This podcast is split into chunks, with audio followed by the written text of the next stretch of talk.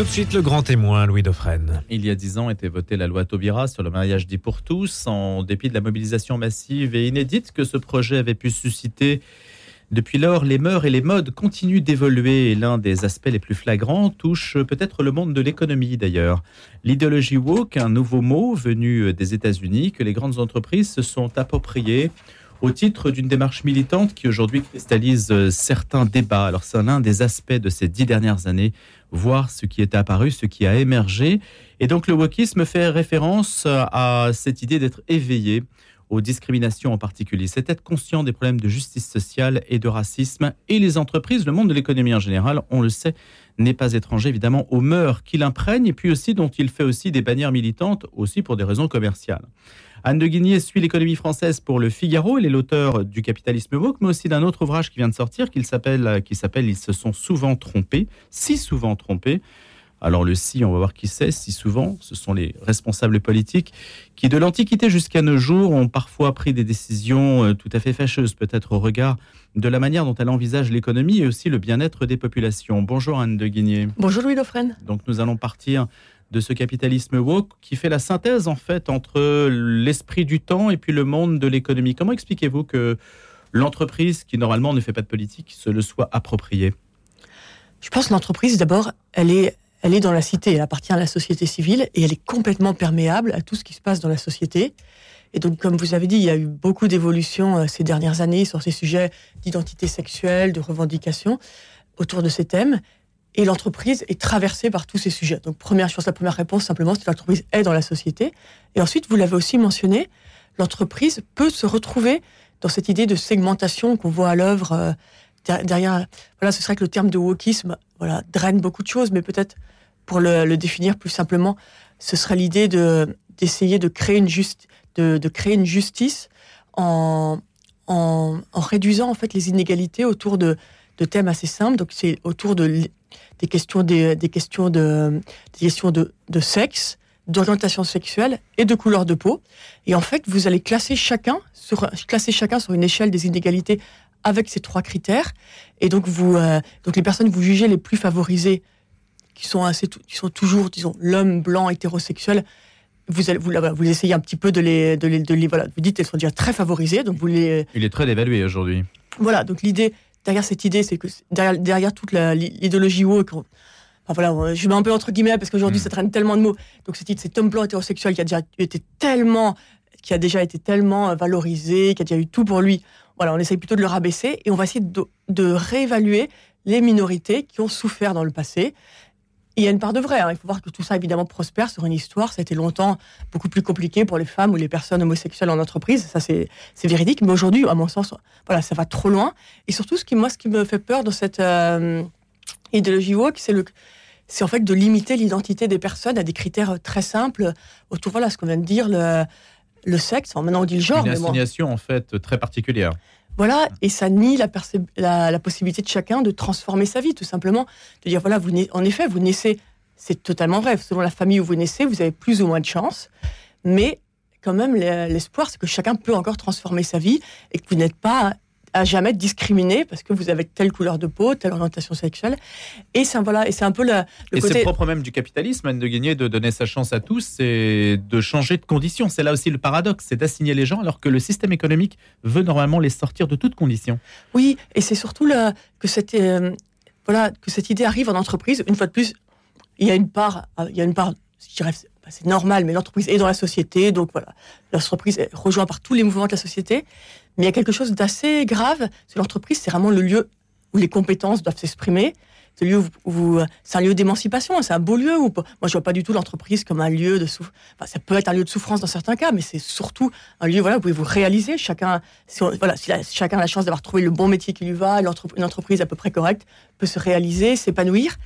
Et en fait, c'est nier tout ça pour simplement dire que l'entreprise va être le lieu où vous créez l'égalité en considérant chacun uniquement à partir des critères qu'on vient de dire.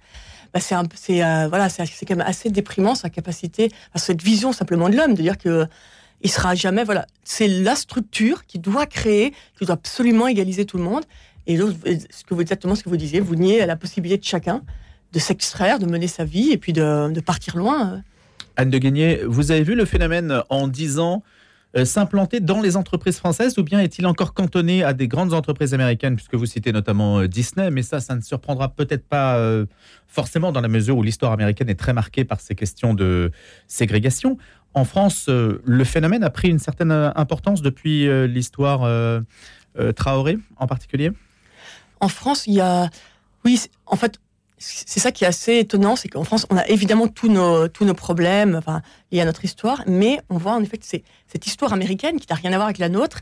Voilà, on, on traite ces questions d'injustice et des minorités par les prismes américains. Et en effet, c'est assez, c'est assez fascinant de voir que cette question voilà, des, Noirs américains, qui correspond en effet à une histoire très spécifique américaine, arrive en France, alors que pas du tout notre histoire. voilà, si on dit les choses Mais vous le voyez dans les grosses boîtes françaises on le voit, Oui, oui, on voit arriver très fort. En France, c'est beaucoup plus autour quand même, vous avez des formations antiracistes, vous en avez. Enfin, on est tous pour, hein, personne n'a envie d'avoir des entreprises racistes. Mais là où ça dévie, c'est que c'est les formations au privilège blanc. Donc là, ça commence quand même à être, à mon sens, euh, à ses limites. Vous en avez un petit peu, mais c'est surtout beaucoup les questions de genre aujourd'hui qui, qui monopolisent l'attention et toutes ces questions, toute cette attention aux identités sexuelles. Vous avez, voilà, ça, ça arrive très fort en France. Euh, et sur les questions de couleur de peau, de race, évidemment, c'est moins en France, c'est plus compliqué parce que vous avez interdiction encore de traiter les gens en fonction de leur couleur de peau dans les entreprises. Aux États-Unis, vous avez des quotas en fonction. Les entreprises dites responsables ou éthiques ont un minimum de personnes de minorité de couleur de peau dans leur, au sein de leurs effectifs. En France, la loi l'interdit. Donc, euh, le développement est beaucoup plus euh, voilà et, et voilà est beaucoup moins franc. Et justement, comment mesurer le phénomène de gagner dans la mesure où ni l'INED ni l'INSEE n'ont le droit, comme vous le dites, de faire des statistiques dites ethniques ou des statistiques dites sur des minorités? En France, logiquement, euh, on est hermétique à ce type de démarche. Donc, comment mesurer l'implantation de ce phénomène chez nous? Ah. C'est difficile? Non, on le voit par les donc c'est on le voit par les formations, c'est le changement des formations. Mmh. Vous avez beaucoup de mais voilà, donc en France, donc, comme vous dites, on est un modèle universaliste, donc il y a une sensibilité forte à ces sujets. Donc les entreprises font attention aussi, mais vous voyez la sensibilité qui grandit dans, voilà, vous voyez les formations qui sont de plus en plus ces formations autour des questions de privilèges blancs. Elles arrivent un peu masquées, hein, elles arrivent pas aussi, c'est pas aussi franc du collier, mais elles arrivent beaucoup dans les entreprises. Et après non, vous avez pas, de, vous avez, mais, vous avez des questions. Mais après c'est des sujets aussi intéressants parce que l'entreprise, il y a, elle a, aussi une responsabilité d'essayer de, en effet, de recruter des gens qui ont moins accès, à qui ont moins accès au marché du travail, de jouer sur les biais de recrutement. Mais ça, pour le coup, je trouve que c'est très intéressant. Euh, donc, vous voyez, et ça, c'est des, des réflexions qui datent depuis longtemps. Hein. Depuis, euh, l'entreprise, elle n'a pas attendu le, le wokisme pour se dire qu'elle avait un rôle à jouer dans la société, essayer d'insérer plus de personnes, notamment ceux, ceux, qui ont eu moins de chance au départ. Mais, mais comme je vous disais, en France, c'est surtout je trouve, au cours des questions voilà, de, des identités sexuelles, qu'on voit vraiment que ça a beaucoup changé depuis dix ans, et une grande attention. Vous avez voilà, beaucoup de... Vous savez maintenant, là, en juin, avec la semaine contre l'homophobie, beaucoup d'entreprises passent leur logo couleur arc-en-ciel. Voilà, vous avez une très grande sensibilité à ces sujets, beaucoup de communication en tout cas autour de ces sujets ces dernières années. Et ça, c'est vraiment nouveau. Ça, c'est vraiment nouveau. L'exécutif se positionne de quelle manière par rapport à ça? Les politiques ont-ils un... Euh, bah, ils sont assez. Euh, un jugement ou une. Euh, non, je pense que c'est un sujet. C'est un sujet. On voit bien que les politiques sont, prennent, voilà, ne s'expriment peu. C'est un sujet comme, c'est un sujet très sensible, complexe, beaucoup de coups. Euh, on n'attend pas grand-chose de leur part en règle générale. Sur, bon, oh, si, quand même des politiques, on attend beaucoup. Écoutez, mais non, sur ces, sur ces sujets. Enfin, c'est des sujets qui quand même, tout le monde réalise. C'est des sujets très sensibles lutter contre les discriminations, voilà, on est tous pour. Bien sûr. Et sur les politiques, ils sont pas, ils, sont pas, à la fois c'est des sujets très compliqués, beaucoup de coups à prendre, mais tout le monde réalise bien qu'un monde qui ferait émerger beaucoup de communautarisme partout, personne n'a envie de ce monde-là en France. on reste quand même la matrice universaliste, elle est forte. Donc les politiques, ils se posent quand même des questions. Personne ne rêve d'une entreprise où, vous savez, aux États-Unis, maintenant, je crois que c'est 40% des entreprises, vous avez maintenant des safe space, c'est-à-dire des lieux ou qui sont, qui sont réservés aux différentes minorités. Par exemple, euh, vous êtes lesbienne, vous, avez, vous allez dans ce safe space pour parler entre vous. Bon, pourquoi pas, vous pouvez avoir besoin de parler, mais l'idée, c'est que c'est toute personne qui ne correspond pas à ces critères ne peut pas rentrer dans, votre, dans votre espace. Et donc, ça crée quand même un monde complètement fracturé. Et on voit bien que c'est quand même c'est de ça dont souffre le monde, d'être de plus en plus fracturé, atomisé, chacun, on est tous de plus en plus dans des petits ghettos, chacun dans notre coin. Et ce qui est intéressant, c'est de créer du commun, quand mmh. même. Ce que je voulais dire, Guinée, c'est que le, mm. le, politique semble euh, en retard toujours par rapport aux mœurs. quand une idée arrive dans l'espace public, il se raccroche généralement à cette idée depuis- et il n'a pas d'anticipation, il n'a pas de vision. En dix ans, si le mot wokisme est apparu et s'il cristallise beaucoup l'opposition de la droite, hein, la droite s'est fédérée beaucoup autour de ça. hein. en particulier Mm. au Figaro, euh, il y a beaucoup Mm. d'articles sur le sujet.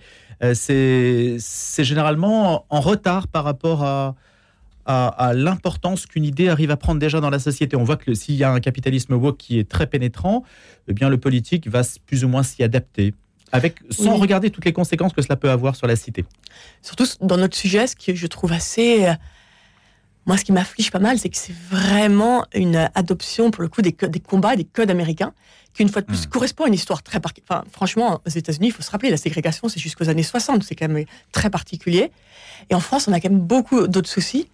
Et pourquoi prendre tant d'énergie pour des. Voilà, c'est. Et il y a évidemment des discriminations, du racisme, tout ce qu'on veut, mais vouloir lutter contre en prenant des codes américains. Déjà, je suis pas sûre qu'aux États-Unis ça marche bien, mais voilà, ça semble complètement absurde en effet. Alors on verra si les politiques ont fait l'erreur, telle ou telle erreur d'analyse euh, sur la situation, en particulier sur la, la manière dont le capitalisme évolue et nous influence. Les erreurs, en tout cas, vous insistez dessus à la lumière d'un nouvel essai qui s'appelle Ils se sont si souvent trompés. Dix grandes erreurs politiques qui ont bouleversé l'économie mondiale. Alors ça ne concerne pas que la France ni que notre époque aujourd'hui. Il y aurait quelque chose peut-être euh, pour le coup d'actualité. Quand on voit l'émergence de ChatGPT et de l'intelligence artificielle, on se demande aussi si nos politiques n'ont pas fait des erreurs d'appréciation ou s'ils sont en train d'anticiper réellement les mutations économiques que cela va provoquer. Est-ce que, Anne Oui. Le Guénier, vous auriez pu ajouter un chapitre là-dessus? Bah, ça, c'est un chapitre, ça, oui, la peur de l'innovation. Et, et non, ça, c'est- très intéressant, mais ça correspond tout à fait. Moi, j'ai- j'ai un chapitre qui est sur, euh, Sur l'innovation ouais, c'est le tsar euh, Nicolas, euh, Nicolas Ier en Russie, qui lui a peur de l'industrie. Il voit arriver l'industrie en Europe de l'Ouest, et pour lui, industrie égale synonyme d'usine, et il a l'idée libérale, voire socialiste, donc euh, danger pour son régime. Et il passe des lois pour interdire les usines en Russie. Et, et, et le, le parallèle avec ChatGPT est parfait, c'est exactement ça. Et aujourd'hui, c'est sûr que ChatGPT nous fait tous peur, hein, cette IA générative, euh, c'est assez effrayant. Et puis, enfin, nous sommes tous les deux journalistes, on se dit dans notre boulot, dans cinq ans, qu'est-ce qu'il en restera Est-ce qu'on sera remplacé Voilà. Il y aura un robot pour faire la matinale et moi un robot pour écrire mes articles. Euh, non mais Vous savez qu'il y a déjà des présentatrices Voilà. météo qui sont remplacées. Ouais, et puis il y en a déjà des, beaucoup Voilà. d'articles aussi par donc euh, on est au même niveau. Donc non mais c'est normal d'en avoir un peu peur et, et on voit que les, et, et- mais ce n'est pas une option. L'innovation, ça interdit. Vous voyez, le CNIL italien, il a il a pas vraiment interdit, mais il a posé des critères très forts pour euh, dire qu'il n'accepterait ChatGPT que si certaines euh, fonctions étaient changées. Et ça peut, c'est jamais, voilà, c'est jamais la voie. On voit bien, pas dire ce qui se passait en Russie. L'industrie, ils ont dû rattraper très tard au dernier moment, énorme révolution en 1905. Et en effet, il faut à la fois, voilà, ne pas avoir peur, observer et puis essayer.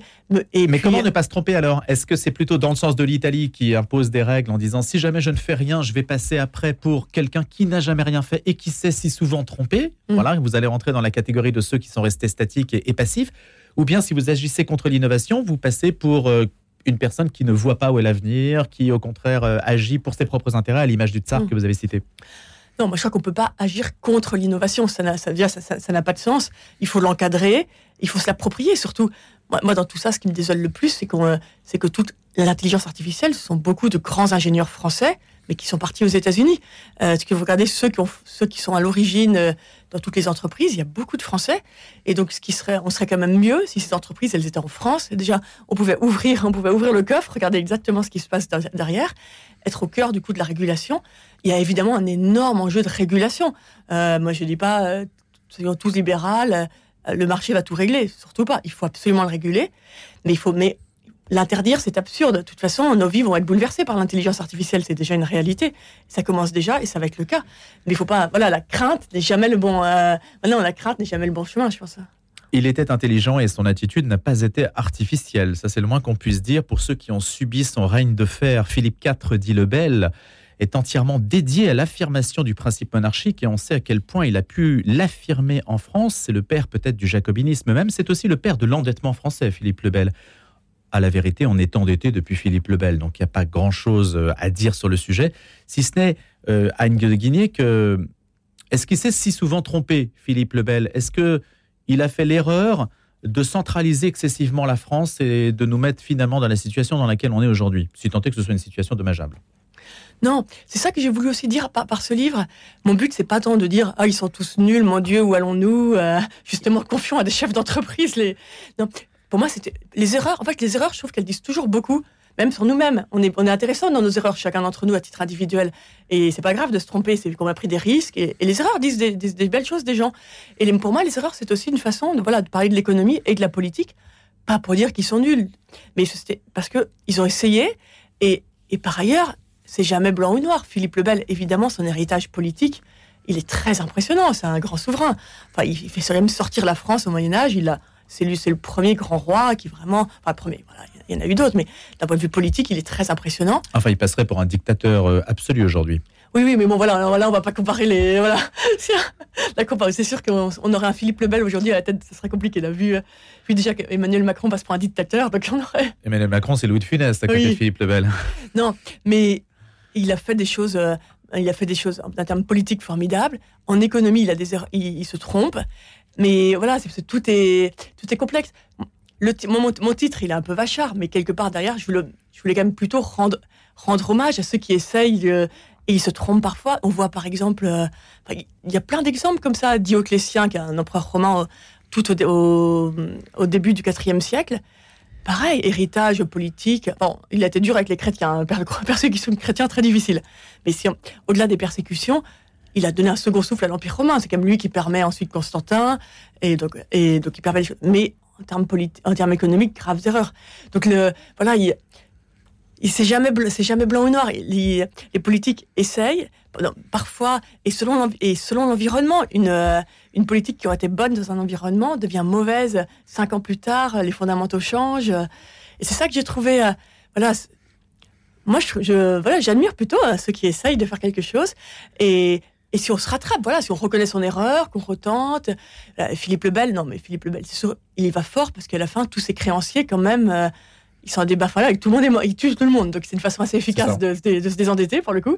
Mais euh, donc ça voilà, ça on peut dire objectivement que. Euh, Emmanuel Macron dit euh, qu'il aurait peut-être dû davantage mouiller la chemise, etc. C'est c'est une manière de réfléchir déjà à sa propre méthode. Quel regard portez-vous sur cette séquence, Anne de Guinée, vous qui suivez la politique économique ah, bah, Emmanuel Macron, oui, lui, il faut reconnaître en termes d'économie enfin voilà, on peut toujours tout critiquer, mais, mais voilà, d'ailleurs, c'est plutôt un techno, hein. il fait attention, hein, c'est les, choix économiques qu'il a, a pris, bah, c'est assez raisonnable, c'est raisonné, mais c'est la politique qui suit pas, en effet, c'est qu'il il il c'est sûr que là, depuis sa deuxième euh, sa réélection, il est très peu présent, il a, voilà, il y a un livre là qui est sorti, Les 100 jours, il a, il a eu vraiment un flottement après sa réélection, et il a beaucoup de mal à porter cette fameuse réforme des retraites. C'était complètement, euh, c'est absurde la manière dont elle a été présentée, euh, des arguments différents tous les mois. Euh, il est et, c'est bizarre. C'est un défaut de conseil?